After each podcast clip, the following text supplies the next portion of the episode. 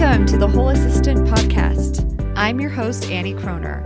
I'm an assistant who's passionate about our profession, and I'm also a certified coach who's invested in your success. You've come to the right place if you want to know what it looks like to stand in your power and achieve success as an assistant free from overwhelm and burnout. Now, on to today's episode. Hello. So, before we get started today, I just want to share about an upcoming event in Dallas, Texas on August 24th, 2023. If you're listening to this in real time, this is going to be happening later on this month. So if you're listening to this podcast as it comes out later on this month, I am co hosting an executive assistant mastermind with Melissa Peoples in Dallas, Texas. And Melissa and I have taken the mastermind model, which has traditionally been reserved for entrepreneurs and high level executives. Uh, and, and masterminding is really mind hiving, really getting clear on what your values are, really getting clear on what you want for your life and your career and your business. And we have adopted the model for our use as assistants. So you're going to walk away with strategies that will serve you, unique takeaways, um, input from other people as well. It's going to be a very collaborative event, and yet it's also going to be very guided. We are very intentional with how we're approaching this, and you'll walk away with your unique playbook for your role and for your career moving forward. So please join us. You can check out the link in the show notes to learn more, or go to wholeassistant.com slash mastermind Dallas, wholeassistant.com slash mastermind Dallas, all one word. Okay, guys, now on to today's topic. You're talking all about burnout. This is the second part in a two part mini series on burnout. And if you didn't listen to last week's episode on how to recognize burnout, I strongly encourage you to go back and listen. That episode sets the foundation for this episode. I introduced the concept of the burnout spiral. And today we are going to be talking about how to interrupt the burnout spiral, but it may help to get some clarity on burnout by listening to the first episode, which was last week in this series. So go back, listen to last week's episode, and then come back if you have not already listened to that episode. Okay, so to kind of give you a recap of what we covered last week, just briefly, I talked about how burnout is caused by prolonged stress. And stress is caused by thoughts we're thinking in our brain. So, I go into more detail in the last week's episode and I talk about how we should not shame ourselves for feeling burnout. It's not necessarily your conscious fault or anything. In fact, when I, I look back, when I went through my extreme burnout, had a stroke, I don't judge myself for that. It just was where I was at then, but I've learned so much since then. And so, um, so I share a lot about my story in the last episode. I share a lot of wins- wisdom and insight and today we're going to be talking about how to interrupt the burnout cycle. So, for those of you who do not remember from last week, the burnout spiral, actually, the burnout spiral, not cycle, the burnout spiral starts with a thought error, a way we're thinking in our brain that isn't serving us that we may not be conscious of. It's just an error in our thinking, which then results in lack of boundaries because the thought error is something along the lines of, it's my job to make everyone happy. And so we neglect to set the boundaries we need to set to protect ourselves. And the lack of boundaries leads to disconnection from yourself and what brings you joy, happiness, failure to rest, neglecting what brings you joy, disconnection from self, which then causes prolonged stress. And then we have thought errors about the stress, and down the spiral we go, right? So, I'm going to be talking about interrupting the burnout spiral today uh, as a way to get out of burnout or to recognize when you need to make the leap and kind of the entry points for interrupting that spiral. So, the first strategy I have for interrupting the spiral is interrupting it at the thought. Interrupting it at the thought. So, whenever we have the thought error, which is like the entryway to the burnout spiral, we can cut it off at the thoughts. So, actually, looking at the thoughts that are causing us to experience the stress, looking at the thoughts that are causing us to, to not set the boundaries we need to set for ourselves, looking at the thought errors that are causing us to disconnect from ourselves, our desires, what we want, is the first strategy. So, one thought error that I want to address today is the thought that you should feel differently about your role than you do. The thought that someone else is able to handle your role and you are not, so therefore you're a terrible person and you should stick it out and make it work. Now, I am all for staying in a role that may not be a good fit, but doing it with intention to learn, the intention to grow, the intention to uncover what's going on for you, the intention to uncover what your true desires are. And I have had valuable experience like coaching people who wanted to stay in their roles for the right reasons, even though they weren't the best fit. Right? But their reasons were good. They liked their reasons, they knew what their reasons were, and they were intentional about making the choice to stay in a position to explore themselves and to go down the self discovery path.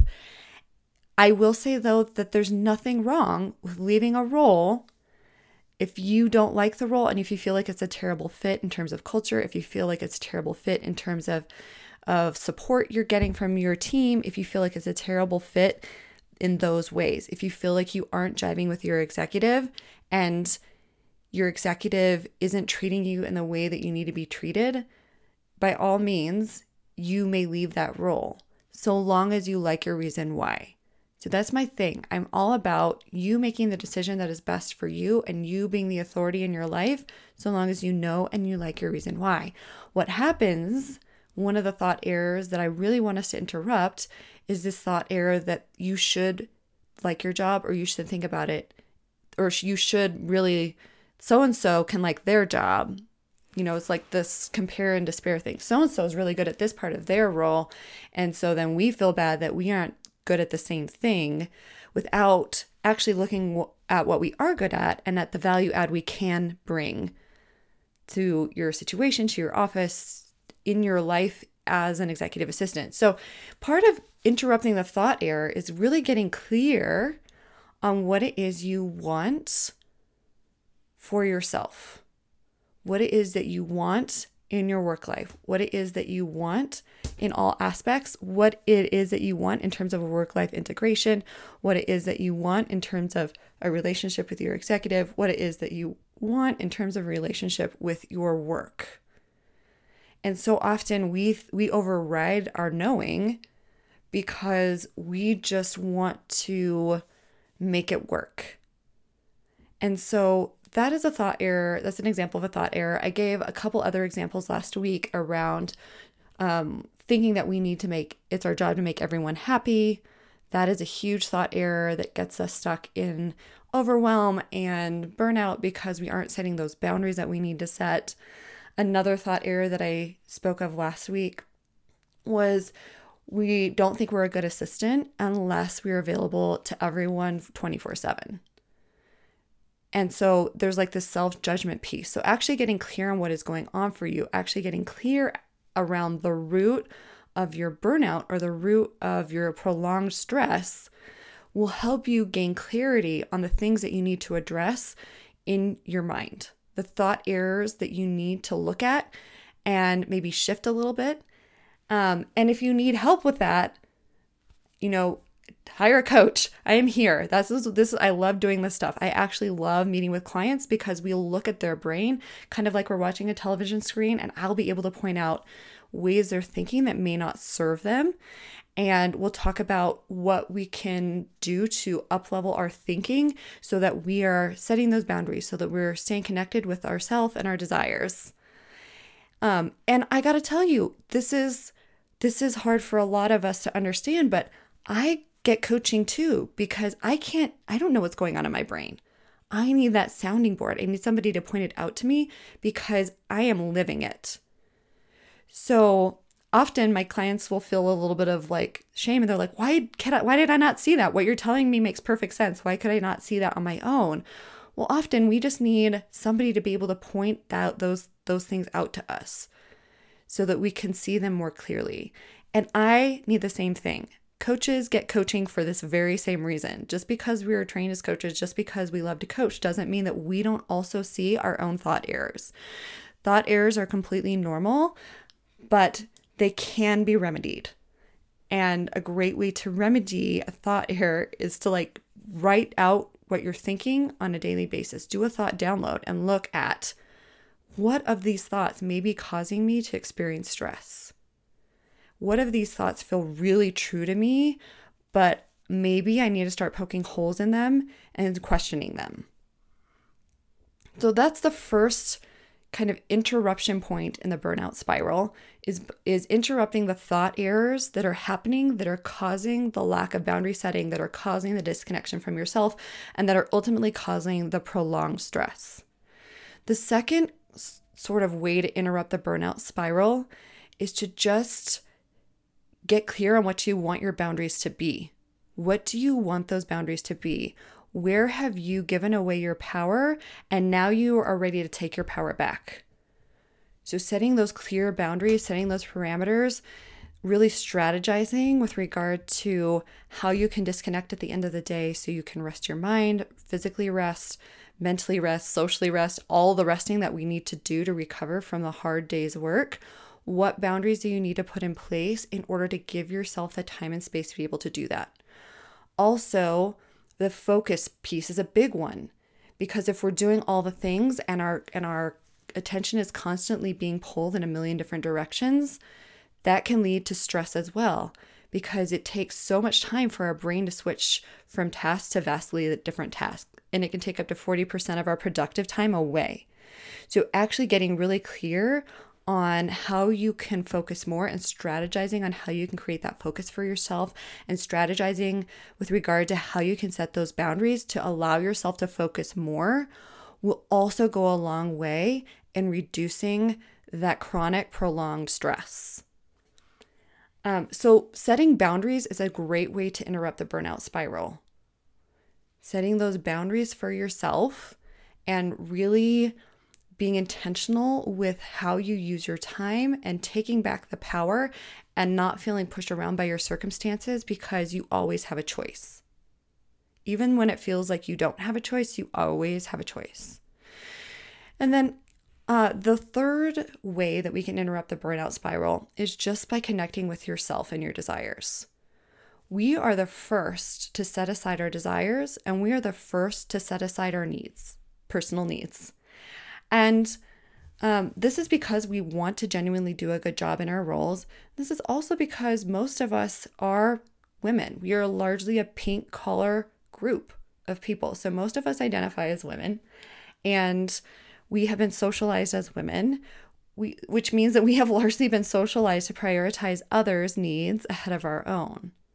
And so, even connecting with yourself and your desires can feel selfish, but actually, that connection with yourself and your desires is key to ensuring that you are not burning out, that you are doing things that fill you up and bring you joy, that you are doing things that are energizing for you, that you are staying connected with your desires in the workplace and not just overriding those in order to get your work done and not just overriding those because you feel like you should feel differently there's a way to kind of interrupt the burnout spiral at every step and point. And so I really want you to think strategically around all that I shared with you today in order to minimize stress. Stress is not a terrible response. It's the body's response to stressors, and it's good in short spurts. It's good in short spurts, but where we what happens when whenever we prolong stress is that it can have really bad ramifications for our work performance, for our personal lives, and even physically, that stress can manifest. And I go into what those manifestations are in the last episode where I talk about identifying and recognizing burnout. So I'm not going to go into them here, but it's a very good idea to interrupt that burnout spiral before we are completely done and burnt out before we're experiencing physical manifestations, before we're experiencing personal life ramifications. We need to interrupt it before then. So, I also have some other tips I'm going to share with you that will be helpful as you kind of interrupt your burnout spiral. And one of those is accepting who you are in this moment. Accepting who you are in this moment. We compound our suffering when we think we should be different or we think we should have responded to something in a certain way, or we think we should be able to handle all the workload or handle everything that's being thrown at us. When the reality is that the self judgment piece will not serve you. Actually accepting who you are in the moment, actually connecting with yourself and your desires, actually tapping into that piece and accepting all of it will serve you in moving past burnout. What happens that though that I see a lot, and I see this with my clients, I see this with people online, I see this um, in kind of multiple different facets with friends, is that we tend to not accept something about ourselves because we feel like we should be able to handle it, or we should be able to do better, or we should be able to do it the way so and so does it. But here's the deal it's just because someone else may handle the stress better than you do doesn't mean that you're wrong or bad. And just because that they may have a strength and they may be viewing something from a certain perspective that will help them to have less stress, doesn't mean that you also need to view it from that perspective and have less stress. So, actually accepting yourself, accepting who you are, the strengths, and what you don't want will serve you in kind of honing what it is you actually do want and landing in a role that feels aligned with who you are, feels aligned with your values, and feels aligned with what you want from your work life. And then the other tip I have is to create evidence for your brain. So, when I talk about interrupting thought errors, we have literally programmed our brain for so long to think in a certain way that there will definitely be some resistance to interrupting those thought errors. And there will definitely be some anxiety, more than likely, when you interrupt those thought errors and you start to adopt a new way of thinking. What I really want you to look for, though, is evidence that this newer, more high level way of thinking, that, that the actual way that you want to think, I want you to create evidence for your brain. So I really want you to look for how that thought error wasn't serving you and how this new way of thinking is serving you. And I want you to be on the lookout for evidence that your new way of thinking is actually the best way of thinking for you moving forward, is actually going to serve you more moving forward, is actually going to help you execute on your role better. So, for example, if you have a lot of anxiety about not checking your email after hours, I want you to write down your reasons why you don't want to check email after hours and how not checking your email after hours can actually serve you and your work at a higher level. Just off the top of my head, some things I'm thinking about are rest is equally as important as work and downtime is equally as important as as as productive time. And it is, guys, here's the deal. When we're resting, that's when our brain has time to assimilate information. That's when our brain has time to get some perspective and get some distance from our work. If we are always working and we, we don't actually give ourselves time and space to rest, is that actually serving you? Is that the most productive use of your time? Or would you be better served to rest, take some downtime, and reapproach it later? I'm constantly impressed at myself whenever I take a break. If I'm, especially if I'm dealing with a really challenging situation or issue that if I take a little bit of a break from it and come back to it, my perspective is renewed. The way I think about it is different. I've got some perspective that I didn't have before. So that's what I mean when I say create evidence for your brain that your new way of operating will serve you and your career long term.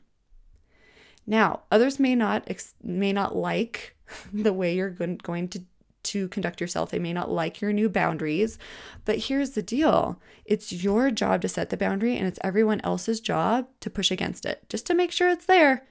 And so they may get frustrated, they may push back, they may retaliate in their brain a little bit. But over time, when you hold that boundary, they will come to accept it. So, those are my tips for interrupting the burnout spiral. I'd love to hear from you guys. If you would email me at annie at wholeassistant.com and let me know how you like to interrupt burnout, how you like to hit the reset button, I would love it. You can email me at annie at wholeassistant.com. And that is what I have for you guys today. Be intentional, be whole, that is all for now. Assistants apply the concepts I share on this podcast. If you're ready to take your growth deeper and you're curious whether working with me in a coaching capacity is right for you, please email me at annie at wholeassistant.com to schedule your complimentary discovery call.